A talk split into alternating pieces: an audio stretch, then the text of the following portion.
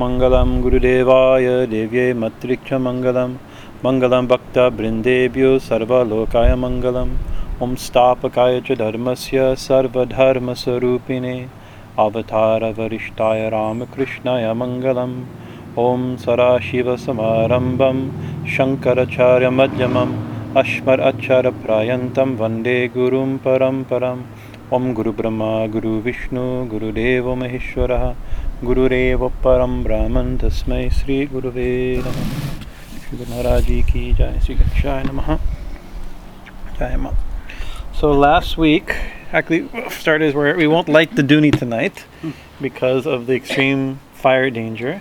Although today I went out just to check, there's no red flag because it's moisture here today. I think tomorrow the Santa Ana winds come back and we'll have a red flag. And so, while we probably won't start a fire, we don't want to start a fire, obviously, but we don't want the neighbors to think we're being careless with fire or helicopters to show up, which can happen easily if somebody makes a phone call. So, we just burned some nice incense and malavad, like the good old, the early days when we first started these satsang. It's been nice after the rains. We could, we could have the fires here for so long, you know. Hopefully, we'll, rain, we'll have some good rain soon. So last week we read, we started reading um, from Swami Vivekananda's Bhakti Yoga, and we read, I think, just the first chapter, definitions of bhakti. Very beautiful. I'll read the first verse because I love. It's one of my favorite verses. It's like a, almost like one of the great definitions of bhakti yoga. Bhakti is a real, genuine search after the Lord, a search beginning, continuing, and ending in love. One single moment of the madness of extreme love of God brings us eternal freedom. And then he be- and Swamiji, we, we, we read and discussed the how ultimately Gyan and Bhakti lead to the same goal or two aspects of the same thing. And then Swamiji also talked about the, uh, uh, the lower stage of the Bhakti and the higher stage of the Bhakti. Uh, and the lower stage of Bhakti, Guna Bhakti, Vaidhi Bhakti, Raganuga Bhakti, Sadhana Bhakti, we use these different terms. And the higher Bhakti is Para Bhakti, uh, Bhakti, uh, uh, Mukun, uh, Mukhya Bhakti, these different terms for the supreme devotion. Um, and then Swamiji says that, well, on, Bhakti is the thing that gives us immediate um, uh, rapturous absorption. It has a, a da- just just as it can do that, it has a danger. The danger is that all, mo- can't say all, but much of what we consider religious fanaticism is taken from the lower stages of bhakti, the unrefined. So almost we can't define it. It's not really bhakti, right? Bhakti, if bhakti is pure love for God, that's not pure love for God, right? Uh, but fanaticism is not the same thing as love for God. But there's, if, if you make the scale, it's very hard to put on the scale where, where, where it becomes love of God and has all these divine qualities, because even a fanatic has many of these divine qualities, right? Uh, and anyway, well, I don't want to retell the whole thing, but it's a very beautiful. I think it's a, the introduction is genius. Uh, so then the next uh, section is called Philosophy of Ishvara. I'm not going to read the whole thing. It's actually very short. It's like two pages or three, pa- four pages, three and a half pages, but it's extremely dense, and it goes. It's basically quoting texts that aren't given, right? and, and and and and defining and defeating arguments that were not established, right? So maybe I don't know whether this is pulled from a larger discussion where he had because I, when reading it, I'm, I'm thinking that actually a lot of it's assuming a lot of uh, scriptural knowledge and philosophical knowledge of the audience, and I think this was not this was to a general audience. Maybe other classes he just established some of these things, and maybe this is just the gist of it. I don't know, but I'm just going to read a little bit in the beginning, a little bit in the end. But I think I'm okay to do that because the next chapter or the next part of the talk, he says that's actually not really important. So it, he's doing it because we have we can't ignore it, right? But it's actually not by Swamiji's own for devotion for devotee. All this too much, too much in uh, this discussion on what is Ishvara and and these arguments, also the arguments that are given in the old in the old text, they don't make any sense in our modern way of thinking of religion. Even in modern Hinduism, we don't use those arguments, but ancient Hinduism did. So he dealt with it. So I'll read a little bit of it. Because one of the definitions of bhakti is that it has to be given to God right? Bhakti, devotion to an ideal, devotion to a person, devotion to a philosophy, devotion. You know, we have love and devotion to our family, to our children, to our parents, and to our country. That's although we use the word devotion, it's not bhakti. Bhakti is only for God, right? And so it has to be given to Ishvara. And uh, uh, so he's therefore the question is who is Ishvara? So Swamiji starts. I'm reading from uh, Bhakti Yoga uh, uh, from Nikhilananda's editing in the Yogas and other works of Swami Vivekananda. There's some slight differences in the complete works uh, in some editing, but this is very nice. Who is Ishwara? And then, actually, it's interesting because he quote almost every sentence in this is in quotes. He's quoting from this text, quoting from this text, quoting from this text. It shows you Swamiji had encyclopedic knowledge of scriptures. He could quote uh, uh, uh from. You can you can make a you can give a whole lecture only with quotes and make it make sense, right? Uh, and he doesn't. But the problem maybe if, is that he doesn't. We don't know who, what he's quoting. I know. I recognize some things. Uh, this is from the Gita. This is from uh, this is from Vyasa. This is from, I think that's from the Bhagavatam. I remember something like that. That's kind of version of the Gita, but it's not the translation I'm used to. That type of, type of thing. Right. One place, actually, the only place he he there's a verse, Bhagavad Purana 10, 22, 32, the verse on the gopi. That's the only time he there, and I'm sure the, editor added it, right? I believe I'm not sure in the new edition of the the of the great of the complete works whether or not there it's going to be annotated, but I met one eccentric Swami right, many, many years ago in Omkareshwara. I don't remember his name, maybe better. Uh, uh, and he had done a lot of work doing, working on a huge project on an annotated version of, of the complete work, showing where each verse comes from, every sentence comes from, what text he's quoting from, what he's, all this, because it's a, that's something, right? He was very upset because they wouldn't publish it. After all this work, he said, no, we have other, we have 300,000 complete works in the, in the, in the, uh, in storage. we have to sell those first. He got all upset and he left the order and criticized. So, so he, I was told by one Swami, don't talk to him too much. He's very critical. Not that he's wrong. That book. I mean, I want that book, but he shouldn't use that as an excuse that though they're not the devotees of Vivekananda, I'm the devotee. We come like that, you know. Right. So I, I remember that. But so maybe it'd be interesting to know where each verse comes from, and to, and to, and to, uh, to with footnotes to know each argument that he's summarizing. But I won't. So, anyways, lots of things are in quote. Who is Ishvara? He's quoting. From whom are the birth, continuation, dilution of the universe? He is Ishvara. Where that I don't like, but that means from the, the from where it comes, where it exists, and where it goes, or the creator, sustainer, and destroyer. Something like that, right? That's a simple definition. The one who from the the one who causes or from whom the universe is created, it is maintained and it is destroyed. That is Ishvara. We may, we've mentioned in our classes on the on the on the uh, Kali Sahasranama that Ishvara has. Uh, I may forget the exact five, but there's five qualities. It's like we usually think Bhagavan is the one who possesses six bhagas, right? Beauty, knowledge, power, fame, uh, uh, uh, like this, right? The one who contains all these glorious qualities, that's Bhagavan, one who has bhagas, right? so Ishvara also has Jaima, Jaima also has a specific meaning given in the scriptures. Ishvara simply means controller. That's what it actually means. That's a, a clear, simple definition.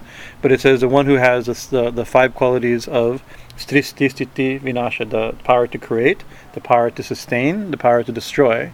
What are the other two? Do you remember? Revealing and and concealing. I'm forgetting the Sanskrit now. Anugraha, I think, is one of them. The grace power of grace reveal, and basically the power of Maya and Avi- way we could talk would say Vidyamaya and Avidyamaya, the power to, to, to cover and the co- power to reveal, right? Grace or illusion, these two, these two. So that's usually considered Ishvara. The general thing is uh, from whom birth, continuation, dissolution of the universe. So maybe it seems like a weird thing to have to define what you mean by God, right? Ishvara, right? You know, we say, oh, you know, we should have devo- devotion is is love of God not love of anything else, right? So what, what do we mean by God?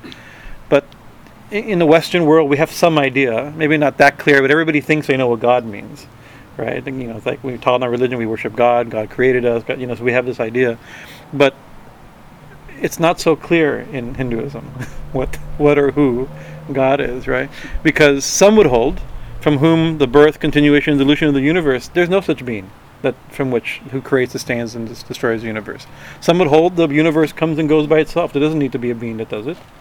right? So so the, there's no need to Ishvara. Whoever did it, it's not Ishvara. It could be material nature, right? That's a common thing, you know. So that, that's not a sufficient definition, right? Or you can do the other extremes, like there is no birth, there is no substance, there's no dissolution, there's only existence, right? So there's no Ishvara, right? There's no creation. So you know, you know, in in, in modern I say modern. I don't know what I don't know. You're, you're in school right now, but, uh, but uh, a long time ago, when back in the, in the when the world was young and I was in school, right, in a previous yuga, uh, known as Orange Coast College in Costa Mesa, you know, previous yuga. Uh, um, uh, the the the arguments were like, well, you know, if you have a cre- you know people, if you have a creation, you need a creator, right? If you have a, you, well, that's assuming that you have a creation. That this this doesn't necessarily mean that it was there may be an existence, not a creation, right. right? Therefore, you know, and so well, since everything has a design, there has to be a designer. These are very classical Christian arguments, right? But they've made their way into Hinduism also, right? They're very similar. That everything has a design, and what is the design? Design is when something that's uh, adjusted from means to end, and it seems to seem seem seem to have design. Therefore, you need a designer. The classic thing is uh, like uh, the watch and the watchmaker. If you have a watch, a complex thing, there's no example of a watch, something as complex as a watch, not being made by somebody. It that just happened, or it just happened to be there, by chance happened to be there material. But and, and sense the world seems to be infinitely more complicated than the watch, therefore there has to be an infinitely more intelligent designer, right? So that's the argument made, but that may, I don't think that necessarily has to be true, right? Because the other the other argument is like the, the I, I remember the reason we know I remember on TV on, on Larry King or one of these they had you know the fake argument of that gets an atheist to scream at a at, at, at, a fundamentalist you know that type of on something you know there's always the best the best examples of both right? But I I remember the the the, the uh, atheist was arguing he says well the reason we know that there is no creator and the world just happened is here we are. Right since it just happened, obviously just happened because it just happened and there is no God, so it had to have just happened. Right, so like that was a brilliant argument without without. But the other argument, the same thing. The reason we know there was a creator because here we are. Both of them are just as sophisticated. Neither one is satisfying, right? So if so, whatever. So I'm not arguing for and against the existence of God. Maybe such a God doesn't exist. Maybe he does ex- does exist, right? But for bhakti to be bhakti, it has to be given to Ishvara. That's what Swamiji says. That the scripture says. So we have to know what Ishvara, what is meant by Ishvara, right? Not even whether Ishvara can be proven to exist, right? In the Bhakti Sutra, there's a very uh, uh interesting section, right? It says that bhakti is its own proof, needing no needing no other evidence, right? It doesn't mean that that the God to one has to whom devotion is can be proved. Right? Only thing can be proved is devotion to that God. Right? Devotion is the experience of devotion that can be known. Whether the God for which you have devotion that that can only be known to the person who has devotion. It can't be known as an external reality, right? So the, the subjective experience, even an absolute, it's weird to say an absolute select subjective experience, that can be known. That can be proved, right? But not the uh, uh, uh, ex- the existential reality of the of the one you're claiming to have experienced. It gets a little complicated. But anyway, this is somebody is bringing up this point because there's a reason for it. By bhakti, we mean has to be for Ishvara, and by Ishvara, what do we mean? Right? Not not even proving that such a being exists. Right? I'm going to upset people. Religious people are going to upset, but that's not the point of this talk. Right? It's like what's meant by Ishvara is the one f- whom creates, sustains, and destroys the universe. The one who uh, covers us in illusion and one who liberates us from illusion by an act of mercy and grace. Right.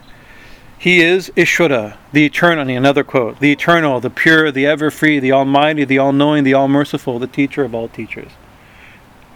Right. And above all, quote, He is the Lord whose nature is inexpressible love.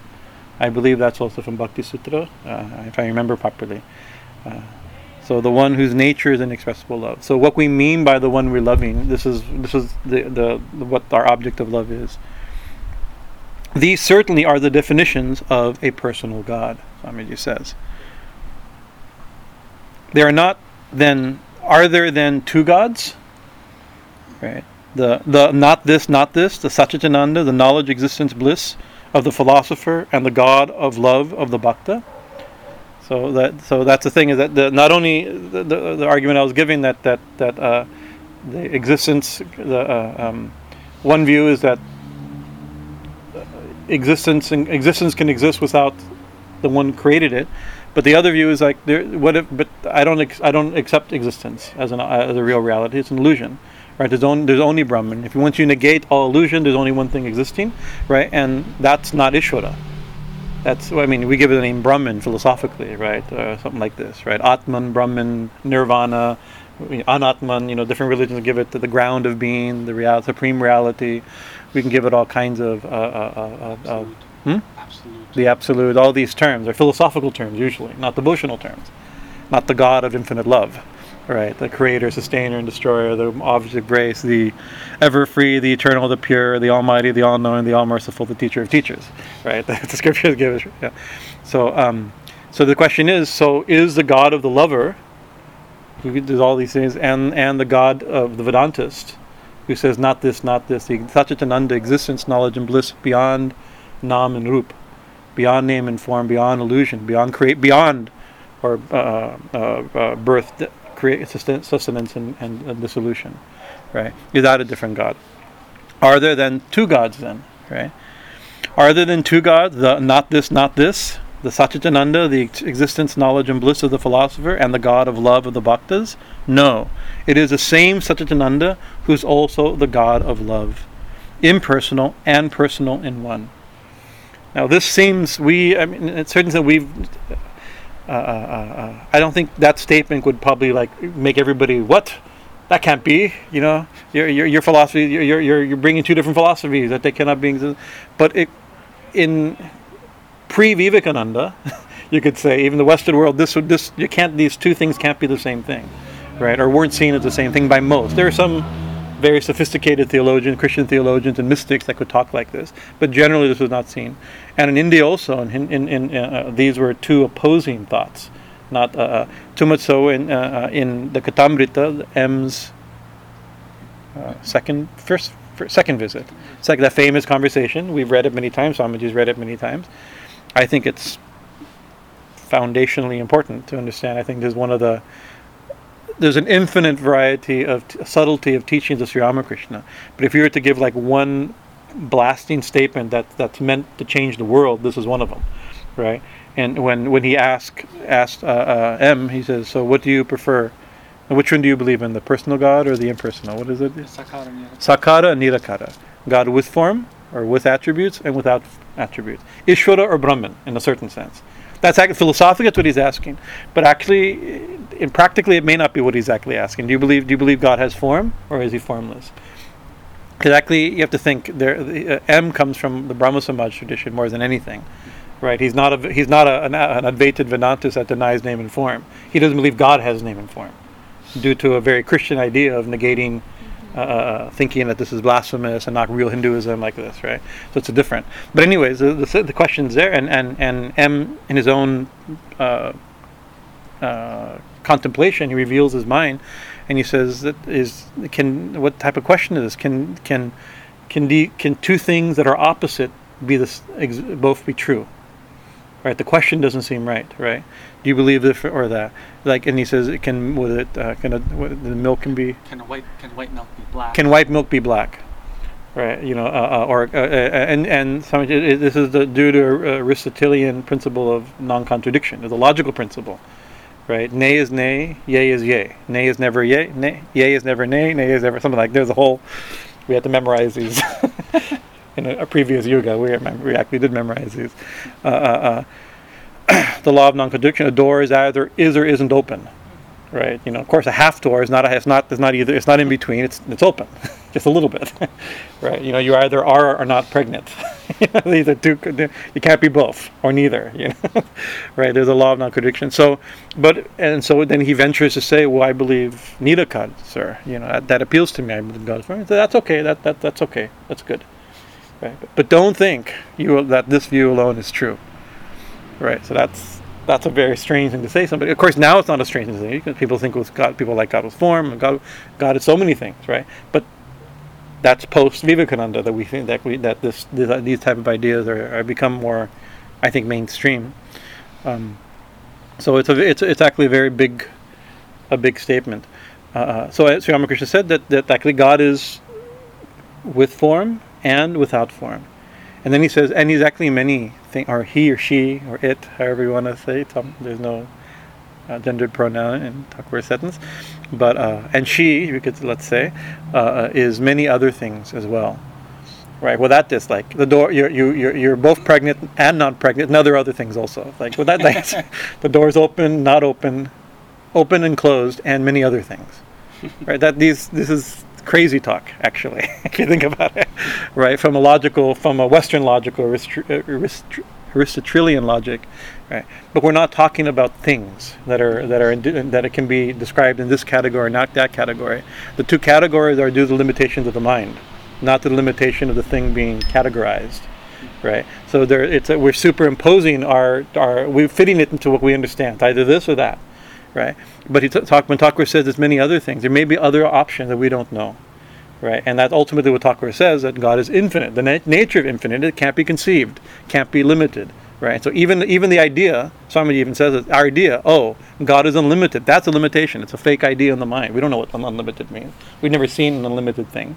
We've never thought an unlimited thought. Therefore, the word unlimited is a limited thought. It's a, it's a, it's a, it's a, it's a, it's a, it's a pathetic definition, Swamiji said. Meant for weak minds. he said, leave it to Swamiji. To criticize people He's saying, oh, God is formless. God is unlimited. God is infinite. Yeah, stupid minds, uh, that's the same, you know, it doesn't. People actually saying, actually saying God is what I think He is. What I think He is is my own version of what I think my definition is, right? So, so, so, uh, uh, so Swamiji starts with say the word is God, the the personal God of the devotee, and the uh, absolute and defined God of the philosopher or the Vedantists or that type of mystic are they the same? He says no. Uh, it is the same, Satchitananda, who is a God of love, impersonal and personal. It has always to be understood that the personal God worshipped by the Bhakta is not separate or different from Brahman. All is Brahman, the one without a second. Only Brahman, as unity or the absolute. I'm sorry. Uh, uh, uh. Okay, uh, uh, all is Brahman, the one without a second. Only Brahman as unity or the absolute is too much an abstraction to be loved and worshipped. Right, that's the, that's ultimately his point. Like, Ishvara and Brahman are the same being right? But the idea of Brahman is too abstract. It's by definition an abstraction. It's a philosophical definition. It's a philosophical idea. It's not an experience. It's a, it's a conception, right? And that therefore that conception we can love the idea of the of oh, wow what a mind blowing conception. That's that's not devotion. That's appreciation and excitement. You know, like I love one of my favorite verses in the in the Sannyasa Upanishad is uh, uh, what is it? Um, Nirban Devata right? Our deity is unlimited, is unbounded, right? It means beyond definition. So I love that. That's what an awesome definition. That that blows the top off everything, right? Or what's the other one? Gagana Siddhanta. What's our conclusion? What's our teaching? Gagana, the sky. Right? It means that we, our our teaching and conception is also unlimited, and our deity is unlimited.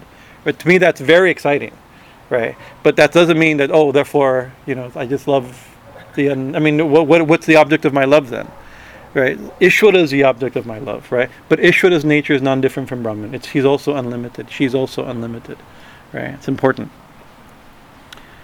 So the bhakta you know, uh, is too much an abstraction. So the bhakta chooses the relative aspect of Brahman, that is Ishvara, the supreme ruler. Brahman, seen as a, from whom birth, continuation, dissolution of the universe exists. Brahman, felt as, seen as, worshipped as the eternal, the pure, the ever free, the almighty, the all knowing, the all merciful teacher of all teachers. He, he is the Lord whose nature is inexpressible love. Right?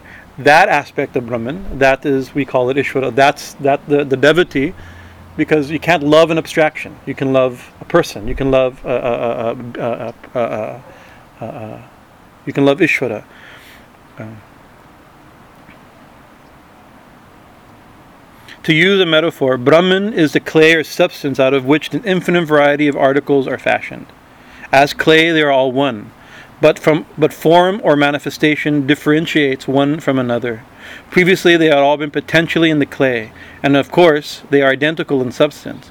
But when formed, and so long as the form remains, they are separate and, dis- and different. The clay mouse can never become a clay elephant because, as manifestation, form alone makes them what they are. Though they are as unformed clay, they are all one. Ishvara, the personal God, is the highest manifestation of the absolute reality. or in other words, the highest possible reading of the absolute by the human mind. Creation is eternal, and so also is Ishvara. A few ideas are here. One is uh, very nice is that example of clay, or Shankaracharya uses gold to use the same thing. It's like all clay articles, they're only clay, right? But, you know, a, a, a, two pieces, you know, a clay mouse and a clay tiger, they're not the same thing. In one sense, they're the same thing. They're both clay, but they're not the same thing. One's a tiger, one's a mouse, right? They can never be the same thing. So it depends from an absolute abstraction, they're all clay, right? All jewelry, all gold jewelry is only gold, right? Right. Uh, uh, uh, and so and, and, and but this ring and your necklace are not the same thing. This is a called this is my ring, that's your necklace. You can't be more different than my ring and your necklace. They have almost nothing in common, right? Except that they're identical in substance, but they have nothing in common. that's a very interesting thing. Everything is Brahman, but there is still distinction, and in that distinction, right, Ishvara is the highest possible. There's there's no second Ishvara. There's only. Uh, uh, uh, uh, and Ishvara is, and very nice. He says, and he'll go into that in a second. But it says, uh, uh, is it? Uh, the highest possible reading of the absolute by the human mind is Ishvara, the personal God. Beyond that, we can't, we can't, except for a philosophical idea, we can't know it. And then he goes into a long set because then it goes into, as I said, a part I'm, part I'm going to skip or, or skim, uh, uh, most likely, uh, is is in the scriptures. What who is meant by Ishvara? Ishvara means a very strong person, controller. Well, I'm a controller, right? You guys are controlling, right?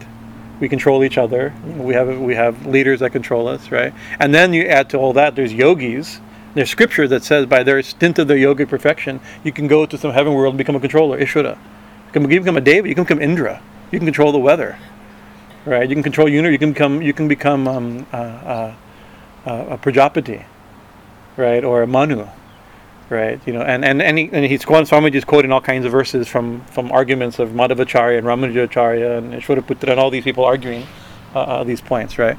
So are they Ishvara? right? And so he's arguing, he's defending the fact that no, there you can never become you can become a controller, but you can never become the supreme controller. You're not that type of controller, right? Right. Uh, uh, uh. and as long as the creation exists, there is a ruler of creation. That we're never. And so even Shankara, when he says, when you say aham brahmasmi, when you say I am Brahman, you don't mean you can't say I am Ishvara, except in a small sense for small Ishvaras, right? Because we're not obviously we didn't create the universe, right? Right. Although we're not different from the one who created the universe. There's only the creator. The one who created the universe is everywhere, including us. Has become everything but I'm not him, right?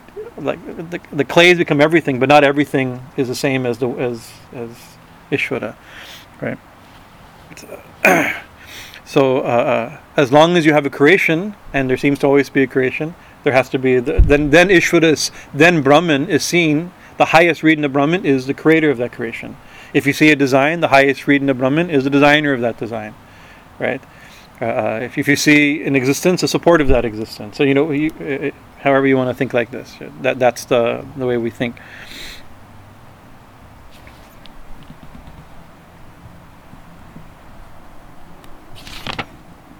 I'm going to skip a little bit. He's quoting Ramanuja, Madhava, and like this. Uh, uh, uh, We shall now try to understand what Shankara, the great teacher of Advaita school, has to say on this point. We shall see how the Advaita system maintains intact all the hopes and aspirations of the dualists, at the same time propounds its own solution to the problem of consonance with the highest destiny of humanity. Those who aspire to retain their individual minds even after liberation, and to remain dis- and to remain distinct will have ample opportunity of realizing their aspirations and will enjoy the blessings of Brahman with attributes. So, so so that's a fear is like that. That what if what if somebody wants to love God, the personal God eternally? That's a desire. Then then someone there's many schools. There's some popular schools that would say therefore you can't hear anything about Advaita, right? Because that kills your chance of devotion, right? You know, like. But actually, even after the realization of the actual realization of, of, of the infinite, right?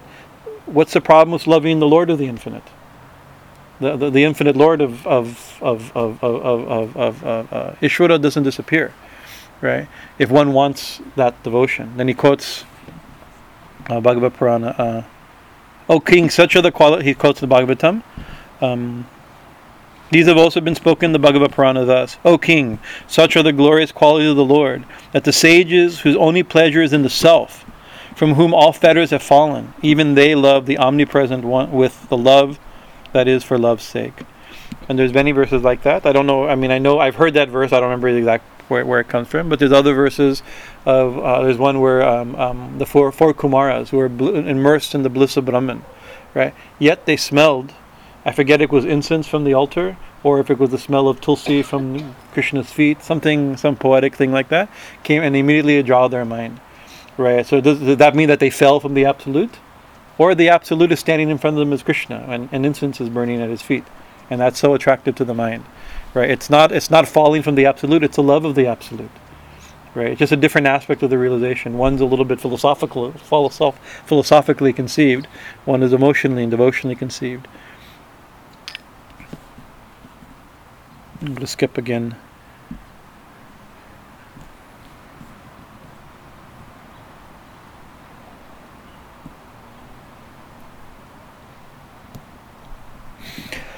There's also examples Sri Ramakrishna gives. He he quotes Prahlad as being one, and and and um, uh, uh, Hanuman being that according to their state of consciousness, sometimes we feel they felt that I am one. There's only Brahman. I don't exist. Neither God nor I nor the world exists. Only Brahman exists. Right. At a certain experience, but then can't say coming down, but uh, at least at, a, uh, uh, at the less feverish pitch. And when one, one sees the beautiful creation of the Lord, one then one sees, oh, I am a servant, and God's God's the maker of this world, right? And so so there's examples where Hanuman says, you know, it's like when I when I when I'm when I experience the one with the Brahman, I see all this Brahman. But when, but when I come down, then I think, oh, you are the Lord, I am the master. I am you are the master, I am thy servant right? So he quotes a similar verse uh, uh, as Prahlad. So when Prahlad forgot himself in meditation on the Lord, he found neither the universe nor its cause. All was to him one infinite, undifferentiated, undifferentiated by name and form. But as soon as he remembered that he was Prahlad, there was an infinite number of blessed qualities. No, sorry. Before, uh, as soon as he realized that he was Prahlad, there was the university form. With it, the Lord of the universe, the repository of infinite blessed number of blessed qualities. Because actually, by this definition in Vedanta, you hold that Satchitananda, existence, consciousness, and bliss, that is reality. And Nama, Rupa, name and form, are limits um, superimposed upon it, right? So when you're not conscious of Nama Rupa, you're only conscious of Satchitananda, right? But when con- when Nama Rupa come, then but that's not necessarily Namarupa is, is a manifestation of infinite consciousness, right? It's a reading of infinite consciousness. Then all of a sudden, when once I exist, when I, uh, you say, oh, I'm I'm a knower Brahman. That's already a lie because you're saying I. You're already saying you're separate. You have a separate name and form. Swami Bhajana is a knower Brahman. Right, that's a very. Uh, it's the language itself reveals the the, the the the stupidity of the statement. Right, Right, we're fooling. I am fooling myself, very likely. I'm definitely fooling others by such statements. I can even make an advertisement and go on tour. Right, I am a knower, so I'm. I'm maybe I make some money off this. You know, right? It's very dangerous when you hear such a thing, right? Because if there's only Brahman, then Bhajan doesn't exist. Neither do you, right? But as long as I can say, oh, I'm experiencing, then all of a sudden there's me. Then there's the universe that I see, in which I exist, and there's a Lord of that universe who is who is the teacher of all teachers, infinite source of all bliss, all divine divine qualities. Ishvara.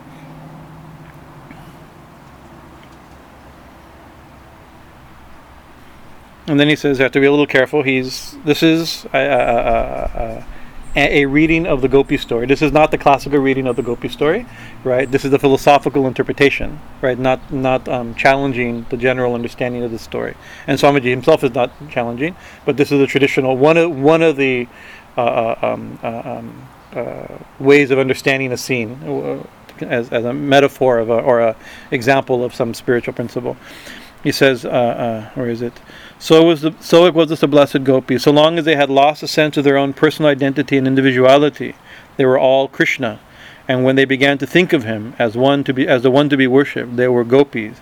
And immediately unto them appeared Krishna, with a smile on his lotus face, clad in, yoga, in yellow robes and adorned with garlands, the veritable conqueror of uh, in beauty of the God of love. That's a direct quote. What it, this is referring to, seeing when Krishna disappeared. For so these are can be seen carefully because we're not challenging, the, like I said, the traditional understanding, but it's also a very deep uh, interpretation. Um, uh, uh, uh, during the Ras, during part of the rasa dance, right? There's one point where the gopis began to think, "Oh, I'm very special. Look how much Krishna loves me," and immediately, as soon as that ego came, Krishna disappeared. Right? That's one thing. A certain type of unripe ego is there, right? But then they began to think, "Where is Krishna?" Right? And in that, they began to imitate Krishna. Right? Oh, I am Krishna, and you are, and, and they began to meditate on him so much that they began to act like Krishna right? And you could say, well, that's, but actually because it was, so uh, maybe the, a punishment was losing Krishna, but by meditating on Krishna's lila, and they so identified with him, they began to enact that lila. Of course, we can think they're simply enacting, trying to remember Krishna, not actually becoming Krishna, but in that form, they were one with Krishna, right? But then, then they began to, th- but because of that purity, and their fake false ego that I am special and Krishna loves me best was, was no longer there. Ego completely disappeared. Then again, Krishna was there. And now Krishna was in between each one of them. Right? And so now they actually had Krishna. Right? The beautiful form, to quote from the Bhagavatam again. Unto them appeared Krishna with a smile on his lotus face, clad in yellow robes, and adorned with garlands, a variable conqueror and beauty of the God of love. Right? When they thought of him to be worshipped, then again, again he appeared. Right? So that's also taken. This is this is the way the way it can be.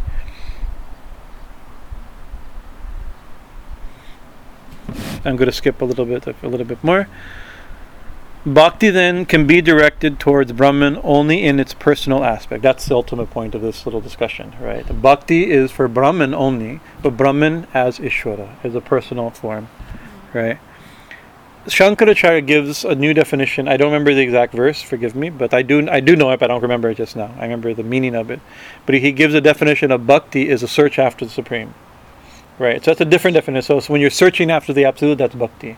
But that's not exactly that's a that's a, a, um, a, a spe- specialized use of the of the definition. You could say, oh, he's very devoted to philosophical inquiry, or he's very devoted to truth, right? You know, he has a great devotion to truth, and so that's not wrong to say that that type that's a type of bhakti, but that's not usually what's meant by bhakti in its classical sort. Bhakti means for Brahman as Ishvara, the personal Brahman, is the focus of bhakti. Bhakti then can be directed towards Brahman only in its personal aspect. The idea of the unmanifest, and this is a quote from the Bhagavad Gita, the idea of the unmanifest is hard to attain for those who are identified with their bodies. When Arjuna asked Krishna, what is better, what is higher, the, the, uh, uh, the manifested or the unmanifest? Right? He says, well, the unmanifest is difficult to contemplate on. Right? You, how, how can you meditate upon the unmanifest, the infinite, the unthinkable? How do you think about the unthinkable? right? That's, that's not a thing. That's that's not a thing to do, right? You're, to say you're thinking about the unthinking one is is you're lying to yourself. Or you may be doing something that's important, but you're not thinking about the unthinkable one, right? The way you think about the unthinkable is to think about a thought that, that is the unthinkable one. That's called ishvara, right? That's the only way to do it, right? So uh, so he says that when we think we're the body, we think we're an individual, we think the world exists, right? Just to say the world doesn't exist, I don't I don't have a body, doesn't make it disappear from your mind right? So you think that then then the, to think of the manifested, the the one who created the world, the one who lord the Lord of the world is easier, higher, according to Krishna and the Bhagavad Gita. The idea of the unmanifest is hard to attain for those identified with the body. Bhakti enables us to float on smoothly with the current of our nature. That was one of the definitions from last week. Bhakti is natural to our nature. It's easy uh, uh, uh, therefore, it's easy comparatively. We, we, we challenge this idea of uh, being easy, right? Because the reason it's easy, not because it's for simple people and less intelligent people, it's easy because it's natural, right? It's it's it's natural. Uh, Bhakti enables us to float on smoothly with the current of our nature. True, it is that we cannot have any idea of Brahman which is not anthropomorphic, but is not equal. But is it not equally true of everything we know? right? So this is so actually we can't think of Brahman without without anthropomorphizing. Now, sometimes we think anthropomorphic. I mean, you know, God is a person, right? Either he's Krishna or he's Shiva, right? Or she's Durga, right? Or uh, he's Jesus, or the God the Father with a beard.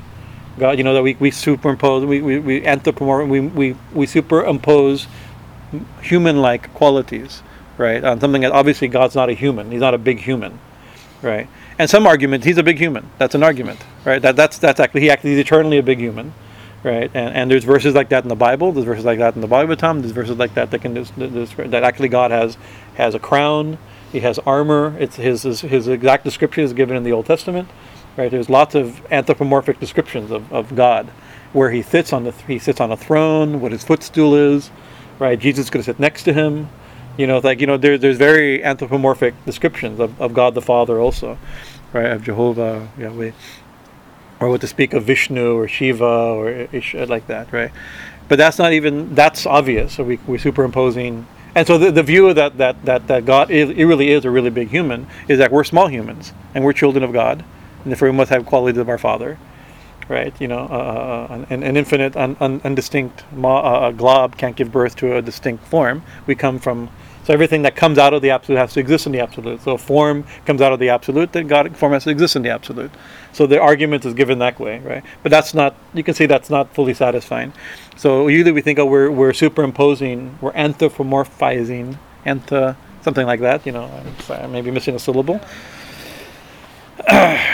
Uh, uh, uh, uh, um, onto that. But he says, but isn't it tr- equally true? But is this not equally true of everything we know?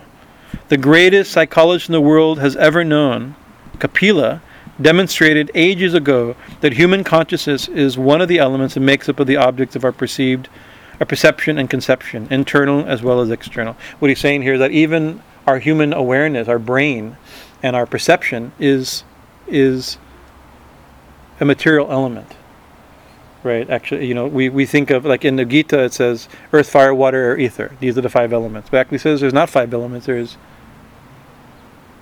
five, six, seven, eight elements. There's also ahamkara, manas, and buddhi. There's the ego, the mind, and the and, and the intellect.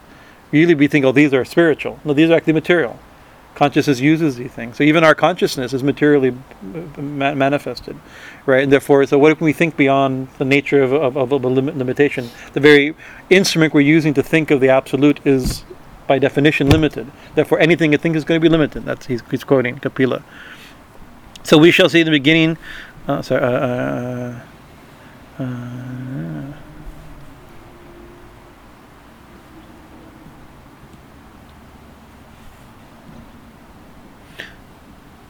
So some, so therefore, to say that Ishvara is unreal because he is anthropomorphic is sheer nonsense. Okay, I, was, I, don't, want to, skip this next point. Uh, uh, Kapila demonstrated. Sorry. So we see that beginning with our own bodies and going up to Ishvara, every object of our perception is con- this consciousness plus something else, whatever that may be. This unavoidable mixture is what we ordinarily think of as reality. This is interesting. This is a very Sankhya conception that, and this is back to our world of forms that we're discussing, the Platonic world of forms, and, and like this, is actually there's only consciousness, but all that we see is consciousness plus something. Right? So we see like uh, between uh, like uh, uh like this this yoga danda and this desk. They're wood only. They're the same but what's, so what's what's what's the difference between them? Not the wood. It's they're wood plus something that's not wood, maybe shape, use, utility, concept, you know, something other secondary quality, right? So that's true of everything, right? From from this world to our idea of Ishvara is Brahman plus something. Brahman plus creation, sustenance and destruction is Ishvara.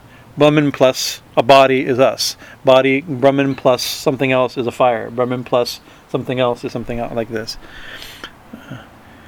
Therefore, to say that Ishvara is unreal because he is anthropomorphic is sheer nonsense. It sounds very much like the Occidental squabble on idealism and realism, with fearful looking, which fearful looking quarrel has for its foundation a mere play on the word real. The idea of Ishvara covers all the ground denoted and connoted by the word real, and Ishvara is as real as anything else in this universe. After all, the word real means nothing more than what has just been pointed out. Such is our philosophical conception of Ishvara. So, all this seems interesting. I mean, maybe not that interesting, but I think it's important. Seems to be important. But I think I personally think it's a setup for the actual point. Right? You okay? Okay. Uh, uh should for the actual point. So he continues. This is a different chapter, but it's the same. I'm sure it's the same talk. It's, it's a it's a, a smooth To the Bhakta, these dry details are necessary only, only to strengthen his will, right? Our will and understanding, right? Which some it, maybe it's important. There's a there's a famous quote. I don't know who said it. I maybe Srila Prabhupada said it, or he quoted it, or I think even Sri Yukteswar quoted it in his Holy Science. So he's not quoting Prabhupada. I don't know where it comes from. I think I've seen it attributed to Einstein. You know, who it's one of those that gets attributed. Maybe Rumi said it apparently, or something, or Buddha, or something. The Gita, and, and, and, but it's a very nice. It has a potential, but he says like religion. What is it? Philosophy without religion? No, religion without philosophy is fanaticism, right? And philosophy without religion is dry speculation right? So it's like that. So that's a simple thing. You can pull that apart. It doesn't really hold up that much, but but there's an, the idea that there's a reason for it. We a little bit of philosophy, a little clear and distinct. Clear thinking is never a bad thing, right? Uh, uh, because clear thinking destroys. Um, um, can say philosophy. I believe one of the benefits of philosophy is is uh, uh to destroy uh, fanaticism, right? Uh, Swami Paramananda has quoted me, sitting here itself, but he, he, he said, I've quoted him here before maybe, where he says that the purpose of philosophy isn't to reveal the truth. It can't. The truth is beyond language, right? It's to correct falsehood. You correct false ideas. You clear your false thinking, right? But that's not always how philosophy is used, right? And the problem is that you can see, it's like, oh, you have to learn the philosophy, then you'll understand, or let me let me debate you, and I'll prove you wrong right? It's used. Philosophy is often used as a weapon in the hand in, for a fanatic in a fanatic's hands, right? Because the philosophy is a particular. Then becomes because we don't use the word correctly. Philosophy becomes a worldview, a a doctrine.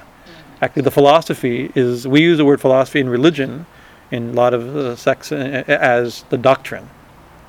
Uh, doctrinal theology is not the same as philosophy. Philosophy is a pure uh, interest in, in truth the study of truth, not the study of Christianity, or the study of Krishna consciousness, or the study of Tantra, or the study of Advaita Vedanta, or Kashmir Shaivism. Right? These are those are doctrinal things. Philosophy, uh, uh, philosophy is just to, to know to want to know the truth, right? And and you can you can study the doctrines of many religions and different schools because they, they, they shed t- they shed a light on the truth, right? but they, they also correct a lot of mistaken thinking, right? We have to be understood what we're thinking, why we're thinking what we're thinking. So there's some benefit to the study of philosophy. I hope because I spent a lot of life, or I spent a lot of my life wasting a lot of my life studying philosophy. I have a feeling I've wasted a lot of it studying philosophy. Anyways, we're trying to get over it, uh, correct it. To the bhakta, all these dry details are necessary only to strengthen his will. Beyond that, they are of no use to him for he is treading on a path which is fitted to lead him very soon beyond the hazy and turbulent regions of reason to the realm of realization. The goal, the, the, to the bhakta wants direct realization beyond the hazy, turbulent regions of reason. He soon, to the mercy of the Lord, reaches a plane where pedantic and powerless reason is left far behind. That's our goal and the mere intellectual groping through the dark gives place to the daylight of direct perception.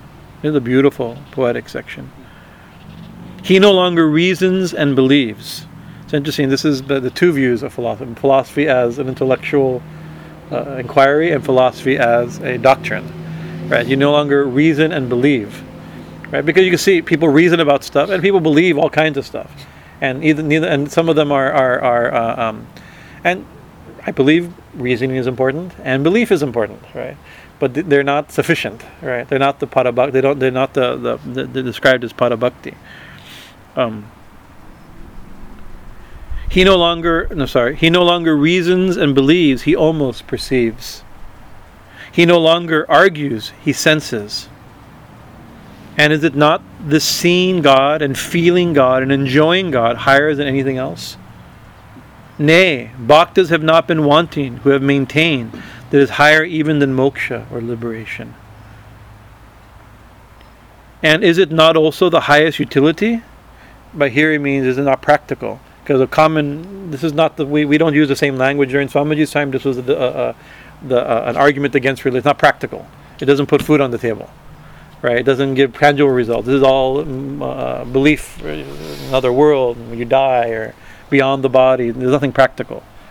Swami Ramatirtha called hard cash religion. We want to know what's the the cash in hand. How is this? How is this practical? Right. So that's something. Here is Swamiji's using it. In other places, I know he uses this. He defeats. He argues against th- this view against religion. He argues against the view against religion from utility. The argument from utility, you would call it. Um, nay, but, uh, sorry. And is it not also the highest utility? There, there are people in this world, and a good many of them too, who are convinced that only that that is useful to man, which brings him creature comforts.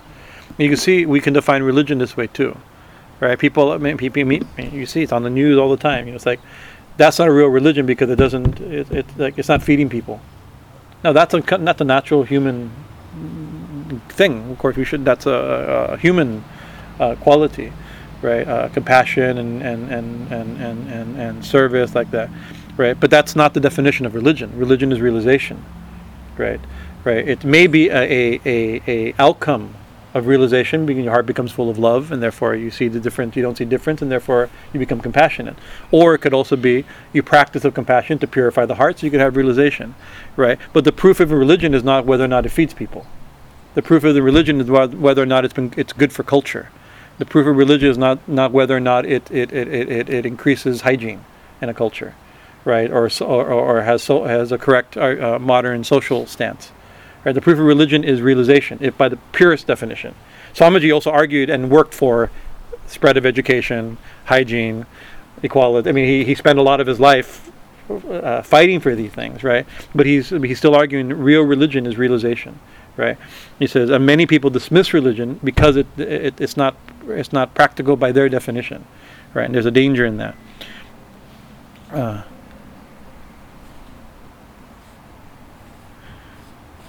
even religion, God, eternity, the soul. None of these of any use to them. Saints do not did not put money did, did not bring them money or physical comfort. To such all those things which are not which are not go to gratify the senses and appease the appetites are of no use. In every mind, utility, however, is conditioned by its own peculiar wants. To men, therefore, who never rise higher than eating, drinking, begetting, progeny, and dying, the only aim in life is sense enjoyment and they must wait and go through many more births and reincarnations to learn to feel even the faintest necessity of anything higher. That's the thing. Uh, uh, course, this is we're expanding in another. We won't get there. I thought I was going to get there, but we're not going to get there. And two chapters later, he goes into this particular view about doing good, and reducing religion into into doing good by modern social, his modern social, or our modern social standards, right? but actually here it's more overtly it's like if it doesn't give me money it doesn't give me happiness it's, it's like that means mater- a materialist right and so it's okay that that that they'll have to we'll have to if we're in that state we'll have to go through more incarnations and get more experiences right? Until the need for something higher arises you know uh, uh, prosperity doctrine. yeah, you know, then because it becomes a, you can see that that's a major, you know, the mega churches right now are full of people preaching that the, that that that the, the, the benefit being when, whenever in the Bible says blessed, blessed means with happiness in this world, right? That's that that's one that's definitely a blessing, right? Right, but that's not maybe that may not be the meaning of every time the word blessed is used in the Bible. It means money, prosperity, happiness, success in your job, and good self-esteem, and everybody likes you, and you can be successful. You know, it's like you know, it's like we can give you know just click around. It's on the same guy is on four channels today. he's doing really good. He's coming to town too. yeah, he's coming to town soon. You know, we're he's on. We're seeing commercials, right? And it's great. That's wonderful, right? That if that's where people are, right? That's the thing. And so, and I mean, it's you can tell you're to that. Yeah, we'll have to have a few more reincarnated. We don't do like that, right? But that's one example. Uh, most people just reject religion, but or you can create. You can you can change the religion to teach just that, right? There's a and, and so maybe that's. Uh, Maybe that's good. Maybe that's the next stage of evolution from no religion to a religion that teaches materialism or, or helps one become mm-hmm. become successful materially, right? But or it's maybe that's a great shame because maybe that's that's a, a, pollution of the original ideal, and it's very hard to get pure religion anymore, right? It's very hard to uh, to to uh, uh, you know where do you find a religious teaching that doesn't involve being happy in this world? Of course you should. Not that we shouldn't be happy in this world. That's not my point, right? But that's, you know, it's like that's just a world of karma. You know, you, you work hard, you get good education, you your past karmas, this karma, you get you, you don't need. That's not bhakti, That's not realization. That, that's that's manifestation. You know, and even that, manifestation. That's another thing. Now you're manifesting. That's now be- in in in spiritual in our more subtle occult, uh, uh, uh, esoteric, mystical religion, not that common churchy religion that you hear about, right? Rather than praying to God that to get blessings to be happy and successful and and and, uh, and, and prosperous in this world, you can manifest stuff, right? By by by invoking spirit. Is that a good thing? I, I'm I'm I'm very uh, concerned when I see such things, right? Yeah, the great, the great uh, delusion. It's a delusion, but also a great um, pollution of the original religion, right? Uh, uh, and God will, God will, we pray, and God will bless you for sure, but that's not the real point. I've quoted this Srila Prabhupada conversation where somebody challenged him, and somebody was not challenging, but he was discussing in a book called Perfect Question, Perfect Answers, that uh, well, people pray to God for money. Isn't that wrong? right? Uh, and and Srila Prabhupada, you know, prayer prayer is always good. It's never wrong, right? At least they're praying. They know actually people praying to God for money. They know God is Krishna is the source of everything, all wealth. He's the most rich. He has, he owns everything, right? So at least they know where money comes from, right? So that's good, right? And if they pray to God Krishna for money, then that prayer will purify their heart, and maybe one day they'll pray for pure devotion, or liberation, or, or devotion, uh, compassion, or like realization, or renunciation right? So I like that. Sometimes it's a good view. Pray, at least they're praying. That's good. They're God sent, but not the highest point of devotion. But even we not be, we might be praying for money, but we're not the highest state of devotion either. So we should be a little humble about uh, about our position compared to theirs also. Um, what time is it now? It's getting dark. I can finish. Huh? Six oh five. Okay, we'll finish this section. It's nice. Um, But those for whom the eternal interests of the soul, oh, sorry, uh, um, uh, to such, all those things that do not go to gratify their senses and appease the appetites are of no use, and every mind utility, however, is conditioned by its own peculiar wants. To men, therefore, who never rise higher than eating, drinking, begetting progeny, and dying, the only gain in is in sense enjoyment and they must wait and go through many more births and reincarnations to learn to, to feel even the faintest necessity of anything higher.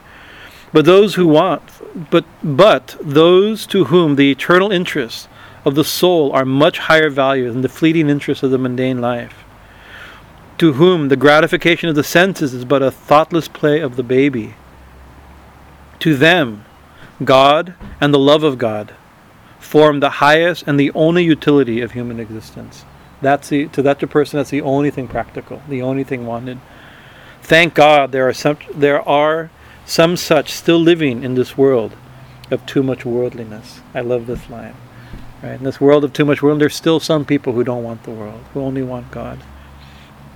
Bhakti Yoga, as we have said, is divided into Gauni, or preparatory stage, and the Para, or supreme stage. We shall find as we go on how the preparatory stage was unavoidably state that uh, sorry, daima daima. We must find we will find out as we go on how in the preparatory stage we unavoidably stand in need of many concrete thing helps to enable us to make progress. And indeed, the mythological and symbolical parts of, of all religions are natural growths which every environ, which early environ the aspiring soul and help it Godward. Now he's talking about the the, the uh, uh, in in our spiritual. We also need certain props, certain help.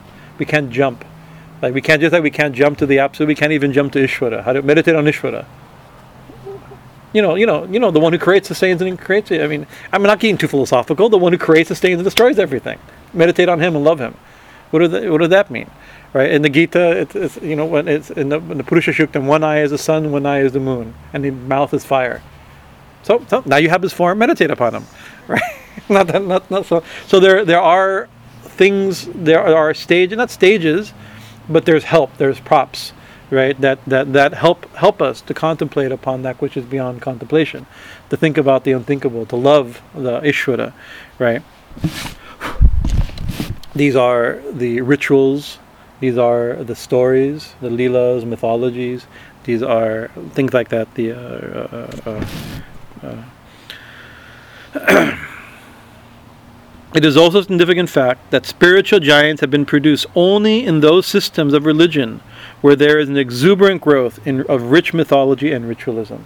This is a big claim. You know, like we there are of course mystics uh, and lovers of God, of great mystics that have come out of forms that don't have ritual and don't have mythology, right? There's Protestant saints, there's Muslim Sufi saints, right? There's uh, uh, uh, uh, uh but you know, you, you, you uh, I remember one person was pointing out, like, not critiquing, maybe he, he actually was critiquing, but we won't use it as a critique, but just as a compar- comparison. Like, how many saints there are, and how many Catholic saints there are, right? How many, the number of Catholic saints pales the significance of Orthodox saints. The Orthodox religions produce, I mean, they're creating saints and mystics all the time, right? Orthodox Christianity, Russian Christianity, Russian like this, right? Right? And how many saints are there in the Protestant religion? Right? We can find a few, the founders of this thing, we consider it to be saints, and so we a saintly person, a pious person, right? But they're not quite in the same. Of course, they don't believe in saints. That's the problem. the, they have the saint, sainthood of the all believers are saints, right? I mean, there's no hierarchy of There's nobody of extreme ability, no of extreme holiness right? Everybody's everybody's. Uh, I mean, this is oversimplification, but I've heard a debate against the idea of saints from from Christian uh, uh, uh, uh theologians. He says, yeah, there's no difference between Mother Teresa and, and Charles Manson. There's no difference. Both are sinners needing Jesus to save them. Right? They're both the same. Right? None of them, none of them are perfect. And without, if you're not perfect, you're not getting to heaven. Right? Therefore, so I mean, one's better than the other, but of one will go to heaven without being saved right? So there, there's no there's no there's no glorification of the of the of, of, the heroic holiness, which is the definition of the Catholic world of, of a saint, right? A mystic is a whole other thing, right? So so Swamiji is saying exactly the traditions that have that have have rich symbolism and rich mythology produce saints, produce mytho- produce mystics, right? And that's I think that's a true statement. It's not exclusive statement. The opposite is not an absolute reality, but it's, I think it's it, it stands its ground. Uh, uh, the dry, fanatical forms of religion which attempt to eradicate all that is poetical, all that is beautiful and sublime, all that gives a firm grasp of the to the infinite the infant mind tottering on its godward way, the forms which attempt to break down the very ridge poles of the spiritual roof, and in their ignorant and superstitious conceptions of truth try to drive away all that is life giving, all that furnishes a formative material to the spiritual plan growing in the human soul. Such forms of religion, too, soon find that all that is left of them is but an empty shell, a countless frame, a contentless frame of words and sophistry, which perhaps a little fervor and a kind of social scavenging, and or the so-called spirit of reform. A big statement, but but this is right. Those these austere forms that do away with all that's poetical, all that's beautiful, and there's some forms. There's without mentioning, but we have one of their churches down the street from us, right? That that uh, are are scourging and purifying Christianity of anything they consider pagan, right? So there's no festivals, there's no Christmas, there's no birthday, there's no there's no saints, there's like that, and, and, because, and maybe it's true. That's not original, perhaps. Maybe the things are have been mixing like that. But I remember one person who was a member of that religion, a family member of my family, that uh, uh, who became uh, and then left that religion again, so that they've removed anything auspicious, right? Trying to get at the core. The core that may be the core. The core is maybe that this this pure deistic, absolute, uh, uh, uh, biblically pure thing, right? But there's there's not nothing, there's nothing beautiful. There's nothing left to make saints out of that, even if it's the truth. You know, you can have a form of, of intellectually spectacular and carry a form of Vedanta that doesn't not beautiful at all. How did that how would that make a saint? We've seen we've read such books. You've probably read such books, you know, right? Right, and and it says all that's what is it? All that's left is a contentless frame of words and sophistry, right? Good good stuff, right?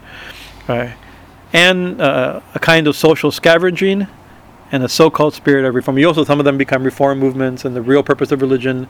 None of this. Oh, we get all. We have to get beyond all this ritual and all this mysticism and hocus pocus, right? And get into to the hard cash of religion and go and, you know, uh, fight for this particular right of what I, what's what's what we're thinking. That may be good, right? But that's not it. That's you don't make that doesn't make sense. It makes it may make healthy social reform right? Society moves forward, the more perfect, uh, ever searching for a more perfect union, right? That, that could be, right? That's also a, a noble cause, but it's not the same thing.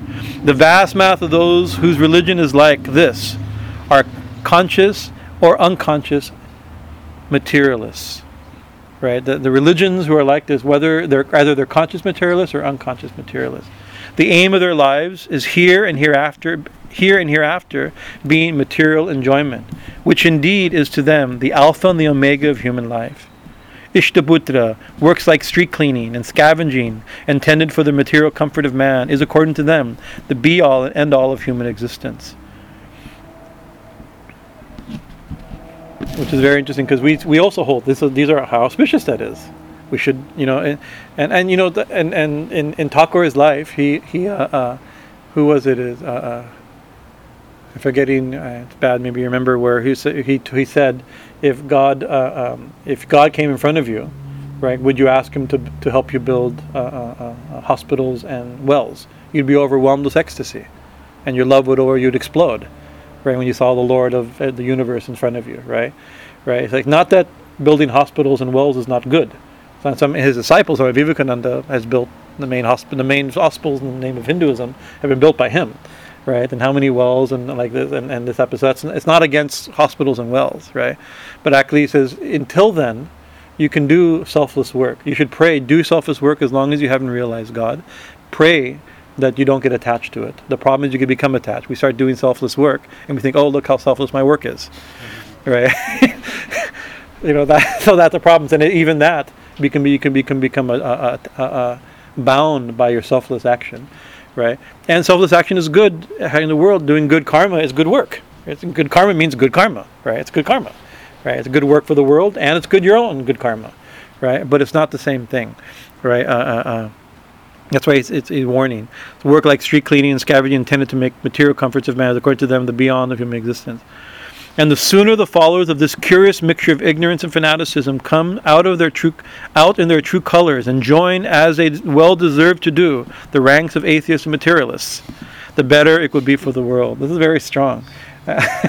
right? You almost hear it sometimes you see in modern day culture wars in between religion and secularism, right? And, and you know the secular humanists and religion they're fighting on this point. Interesting, Swamiji you could see is the prophet of, of secular humanism, right? But he's against secular humanism, although he is a prophet of it. Actually, some, um, Ranganathananda, he actually says that this is the next the next evolution of humanity, right? The the Practical Vedanta is secular humanism. We don't need we don't need any religion. We don't need to, to we don't need the proper religion or any Bible to tell us to do good. We're, part of human nature, our divine nature, is to do good in the world. We don't need a religion to tell us to good, do good or to define what good is, right? This is the next stage of, re- evolution, right? But there's a, we have to be careful not to use that as an excuse to, uh, for materialism, right? It's a it's a, it's a tricky thing, you know, because we see he's Swamiji's talking about bhakti, so he's being very careful here. Other places he'll he'll smash these idea of bhakti. Like, oh, you're you're stupid, you're stupid, your your your temples and ringing of bells and the living God outside is starving in the street right? You know, it's like I, I refuse to hear any of your stupid talk about bhakti and religion and rituals while the, while there's one dog starving in India. He talked like that, right? So you can see he, he could he could he could switch. He's talking about devotion, so he's being careful. When he's when he's in emotional, he was a great patriot and a great social reformer, right? A servant out of his realization of his devotion. But he's you have to understand. We have to we have to take Swamiji uh, what he's saying for this particular lesson, not as a universal principle. Down with all social reform and their religion. That's not. with Swami Vivekananda's book in hand, let's let's go burn down the food dispensaries or something, or in the name of food dispensary, let's go burn down the churches. That doesn't work either, you know. So we have to understand what you mean. He's talking very specifically about bhakti, and I only have three, four sentences left, and it's time to do arati.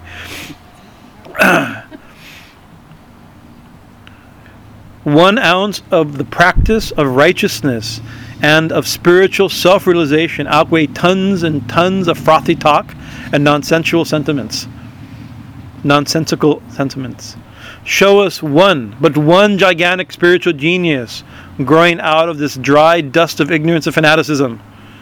And if you cannot, close your mouth, open the windows of your heart to the clear truth of light, and sit like children at the feet of those who know what they are talking about.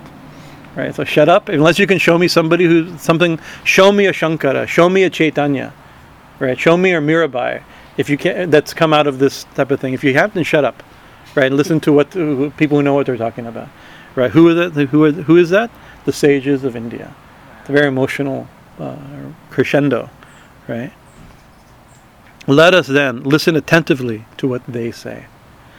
So next week we'll listen attentively to what they say. the next two chapters we've read. These are uh, during our our Guru Gita, our Guru Purnima. It's a need for the Guru and the qualities of aspirant and the teacher. So we can, if you want to catch up, you can go back. I think those have been posted, perhaps, right? And then the next work will be the the importance of um, substitutes and images, the pratima, and then the idea of the um, uh, the Ishtadevata and the avatar and the uh, uh, mantra. It goes on slowly building. The short things, but they're very powerful and concise, right? But I like it. These challenges, you know, it's like if, if, if you can do that, fine. If not, shut up. And let me tell you what's what. let me tell you about puja and, and japa and avatars, right? So do we have class next week? well, we'll, we'll, I think so. We have a, a, a hmm? It's on the calendar. I think so. Yeah, yeah, I think so. Oh. Unless there's something happens, we'll, we'll do. God willing, just check the day before because I have some some emergencies that I'm not always here, but you can you can see. But most likely we'll we'll give class. So thank you for your kind. What time is it now? 620. Six twenty. Any questions or comments? Well, Tell I me. don't know if I I was asleep or something, but what are the qualities of Ishvara? I missed that. Well, the the main is creation, sustenance, sustenance, and and the solution and revel. These are the things. But then other things like these are the five class. These are these are a technical definition. But then becomes all beauty, all charm, all ecstasy, the lover, the reservoir. Actually describes as the reservoir of all auspicious qualities, right? Or in the Bhagavatam, there's one where it says Subhadra. He is Subhadra. Subhadra means all wonderful things combined, right? And so we, uh, uh, you know, we like in, in in Western theology, we have terms like omnipresent, omniscient, all powerful, all loving, uh, all knowing you know the all the omni words right? We've told before one of my friends at, in, in my philosophy of religion class uh, coined this term omni wonderful right? Because an all-powerful being may not be worshipable right? You could have this whole creation could be created by a monster who's all-powerful right just because somebody's all-powerful doesn't mean you should worship them right just because they're all-knowing doesn't mean you should worship them right an all-knowing person there's all, there's really smart people that are jerks right? May, maybe the one who created the whole thing's actually one is Noba Nobodaddy, you know, is uh, Nobodaddy, right? Or in the Gnostic tradition, the one who created the world is evil, right? He's the one that bound this world and created us and bound us, right? The real the real God is not the one who created this horrible world. That's a demon, right? There's there's I mean those forms of religion for the most part died out. But those are comp- those are competing forms. They could have been Christianity if, if history went a, a few battles and a few arguments went a, a different way, right? And some books were found a few years earlier. you know, it could have it could have been different, you know, right? But those that's not what went out. That's not what we know, right? But that could have been the, the view, right? Or you know, and and and and uh, so that's that's not enough to make Ishvara, right? So Ishvara is the repository of the divine qualities. She says the omni wonderful qualities, the things. So not only that he's all powerful, he's all loving, or he's all love, to go even further, right? Not all knowing, he's knowledge itself. Uh, he's not be- he's not just beautiful. She's not just beautiful. She's beauty, right? The source of beauty. She's beauty itself. These divine qualities. Uh, so all those qualities at their highest. These are the things we call God. But our idea of God isn't the supreme. It's only idea of God. It, it may be a very high idea, a very pure idea, but still not the thing, right? So we ha- we can think of Ishvara, not of Brahman. Our thought of Brahman is the thought of Ishvara. So because we have qualities, place Because- qualities, then, it, then it's considered saguna. Saguna, yeah, yeah, yeah, yeah.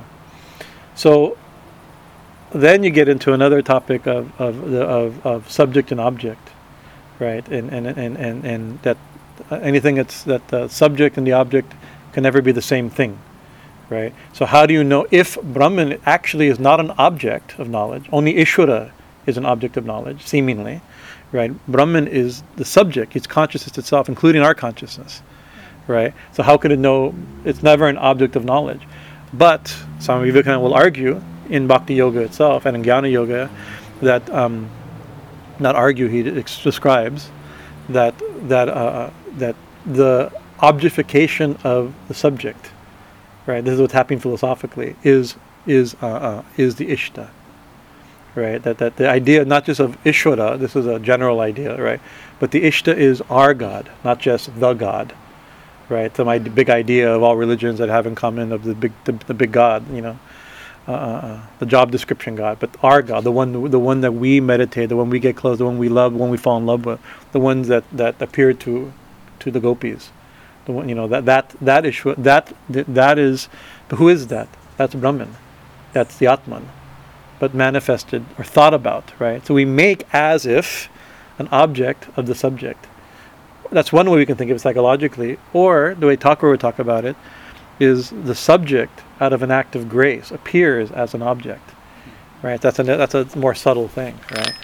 Uh, Yashoda didn't tie Krishna. Krishna allowed himself to be tied. He appeared in this way, right? Out of out, out of affection, and not only out of our devotion for God that he appears this way, she appeared, but out of God's mercy that God appears. God has seemingly seemingly created a world of form and uh, of variegatedness, of variety, and therefore, out of His own nature, He interacts, right? Although it's only Him. It's a very mysterious thing, right? Um, uh, yeah, very, very. Uh, very mysterious. This is considered uh, uh, so. Even like this act of grace of God appearing, the self appearing as an object of, of, of, of our affection, and thus allowing the unthinkable one to be thought about, the unlovable one to be loved, the unknowable one to be known, right? Uh, become to become an object of knowledge, uh, the experiencer to be experienced. If he, the experiencer is Satchitananda, he is existence, knowledge, and bliss. The experience of him is Satchitananda, it's bliss, right? You know, so it's not just bliss itself. Bliss itself has to be experienced, right? So the experience of the one who's bliss is bliss, right? That's kind of cool right? So that's a very that's a, that's a very very great mystery, you know. So you can see that by schools of thought, they can we can argue back and forth and different religions views like that. But Swamiji is talking behind the schools of thought and behind religion. Let's understand that the very essence of, of the the most subtle thing that's going on. Okay, we'll end there. Hari Om Tat Sat. Jai Guru, Jai Ma, Jai Thakur, Jai Swamiji.